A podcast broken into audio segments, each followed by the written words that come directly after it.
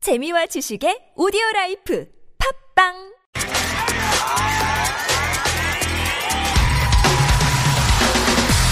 화제 뉴스 핵심을 짚어드립니다. 뉴스의 맥.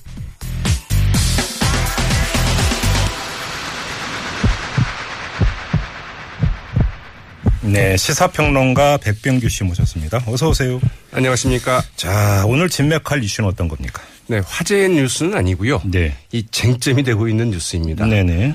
선거전이 치열해지면서 후보와 관련된 의혹 공방 계속되고 있죠. 그렇죠. 네. 그런데 그 일을 지켜보는 유권자들의 심정, 사실은 좀 피로감을 느낄 정도로 상당히 좀 답답합니다. 네. 똑같은 패턴의 그 공방이 좀 계속되고 있죠. 네. 한쪽에서는 문제가 있다. 의혹이 있다. 그러면 그 상대 후보 진영에서는 무슨 소리냐? 전혀 그렇지 않다. 네. 이미 끝난 사안이다. 드러난 사안이다. 뭐 이런 그 도돌이표 공방이 좀 계속되고 있죠. 네. 네, 그 실체적 진실 규명과는 무관하게 이 네거티브 공세로 그 치닫고 있는 후보 검증 논란 그 이면과 맥락 좀 살펴보도록 하겠습니다. 핵심이 뭘까요? 관역이 빗나갔다 이런 게 아닐까 어, 싶은데요. 그래요? 무슨 뜻입니까, 그게? 네, 이 각종 제기되고 있는 후보 관련 의혹들에 대해서 이제 그 후보들에게 그 진상을 밝혀라고 지금 촉구하고 있지 않습니까? 그렇죠. 네. 그러나 뭐 후보들에게 좀 자복해라. 이런 식으로는 사실 그 진상 규명 어렵죠. 네. 네, 의혹도 해소하기 힘들고요. 음. 그 실체적 진상 규명의 그 키, 즉 그 관건을 쥐고 있는 곳에서 이 사실 규명 작업이 좀 필요한데 네. 전혀 그런 작업이 이루어지고 있지 않다는 점을 좀 지적하고 싶습니다. 네. 여기에는 그 언론의 책임도 좀 적지 않다고 봐야 되겠는데요. 네, 의혹 중계식 보도만 하고 있는 것 아니냐 이런 지적이 나올 만도 하죠. 예를 들면 어떤 게 있을까요? 뭐 딱 두 가지만 대표적으로 좀 들어보겠는데요. 네. 하나는 이제 먼저 이 문재인 후보 아들 문준용 씨의 그 특혜 채용 의혹이죠. 네네. 의혹의 핵심은 이 참여정부 시절 이 한국 고용, 고용정보원에서 문재인 후보 아들을 그 채용하는 데 있어서 이 편법이나 특혜가 있었느냐 그렇죠. 이런 얘기죠. 네네네. 이 채용 공고문 내용이나 이 공고 기간 뭐 또 자기소개서 내용 지원서 뭐 이변조 의혹까지 이제 그 여러 가지 채용 절차나 응모 과정 이 제출 서류 등에 대해서 이제 여러 의혹들이 좀 제기되고 있지 않습니까? 예. 그런데 과연 이 답 어디서 찾을 수 있을까? 음. 결국은 한국고용정보원 안에 있지 않을까? 네.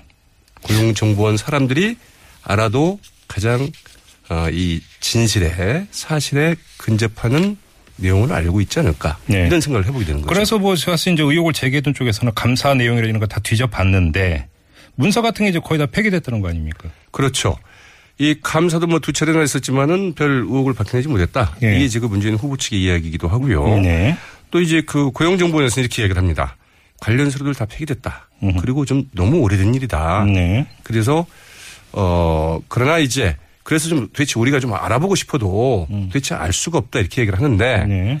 그러나 이제 그 그 우혹 규명에 좀 나서고자 한다면 꼭 방법이 없는 것일까 이제 이런 생각을 해보게 되죠. 음. 네. 뭐 당시 그 인사 담당 그 간부들이나 실무자들이 있지 않겠습니까? 네. 물론 이제 그 중에는 지금 고용정보원에 남아있는 분들도 계시겠고 혹은 이제 떠난 분들도 있을 텐데 음. 네.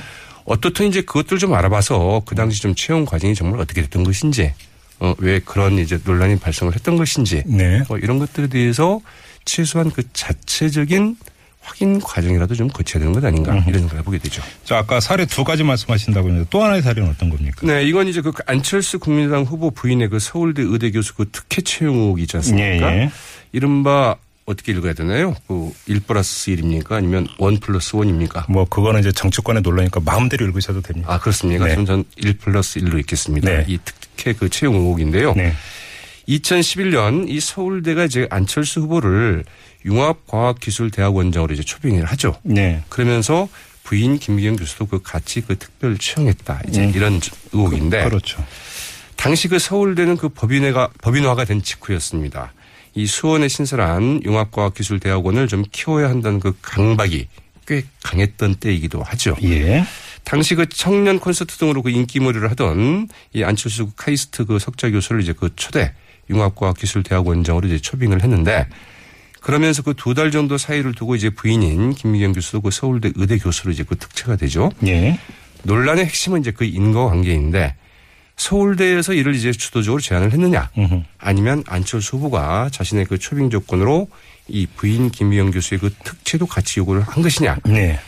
아니면 정말 우연하게 음. 이루어진 것이냐 이제 이런 것이 쟁점이죠. 이것도 사실 확인은 서울대에 달려 있는 거 아닙니까? 그렇습니다. 예. 그 당연히 뭐 서울대에서 사실은 이 정도 논란이 되면 입장을 좀 밝힐 필요가 있겠죠. 네. 어 그러나 이제 먼저 그 안철수 후보나 그 부인인 그 김미경 교수가 해명해야 될 대목도 있긴 있습니다. 네네. 가령 이 서울대가 이 전임 교수 특별 채용 계획을 그 수립하기도 전에 이 김미경 교수 어 지원서를 미리 작성을 했고 관련 서류들도 미리 발급받아 놓았다 이런 이제 언론 보도가 오늘 나오지 않았습니까? 예. 이런 문제에 대해서는 안철수 후보나 아니면 그 김미경 교수가 먼저 좀 해명을 해야 되겠죠. 네. 어, 서울대에서 사전에 좀 그런 제안을 받고 음, 그런 준비를 했던 것인지 여부 등에 대해서는 밝혀야 될 것입니다. 그러나 네. 이 의혹의 핵심, 즉 그 특혜 채용 여부에 대해서는 서울대가 사실은 그 과정과 실상을 좀 밝혀야 될 이런 책임이 있다고 봐야 되겠죠. 근데 아무튼 고용정보원이나 서울대나 적극적으로 나서는 모습은 안 보이고 있습니다. 그러게 말이죠. 이 문재인 후보 아들 특혜 채용 논란에 대해서 그 고용정보원은 이제 앞서 말씀드린 것처럼 오래된 일이고 네. 관련 서류도 없다. 이러면서 이제 우리로서는 확인할 수 없다. 이렇게 얘기를 하고 있죠. 네. 사실 뭐 정치적으로 민감한 사안에 대해서 굳이 이제 와서 다시 좀 끌려 들어가고 싶지 않다. 네. 어, 이런 심, 심경이 아닐까 싶고요. 이 서울대 교수, 서울대 역시 그 꿀먹은 붕어리 신사라고 할까요? 네. 뭐 그런 입장입니다. 이 당시 김미경 교수 그 특채 심의 과정에서 상당히 좀 문제를 제기했던 것으로 알려진 교수들도 다들 좀 입을 다물고 있죠. 네. 네, 뭐 대선 과정에서 이렇게 문제가 된다고 한다면 이 고용정보원이나 어, 서울대 지금이라도 그 최소한 이 사실관계 확인 과정이라도 확인을 해보고 국민에게 국민들에게 그 궁금증을 좀 풀어줘야 될 이런 책무가 있을 듯 싶은데 네. 전혀 그런 모습 보이고 있지 않은데요. 네. 바로 이런 게 적폐라면 적폐가 아닐까 싶기도 하죠. 알겠습니다. 자, 뉴스의 맥 오늘의 이야기까지 진행을 하죠. 시사평론가 백병규 씨와 함께했습니다. 수고하셨어요. 네, 고맙습니다.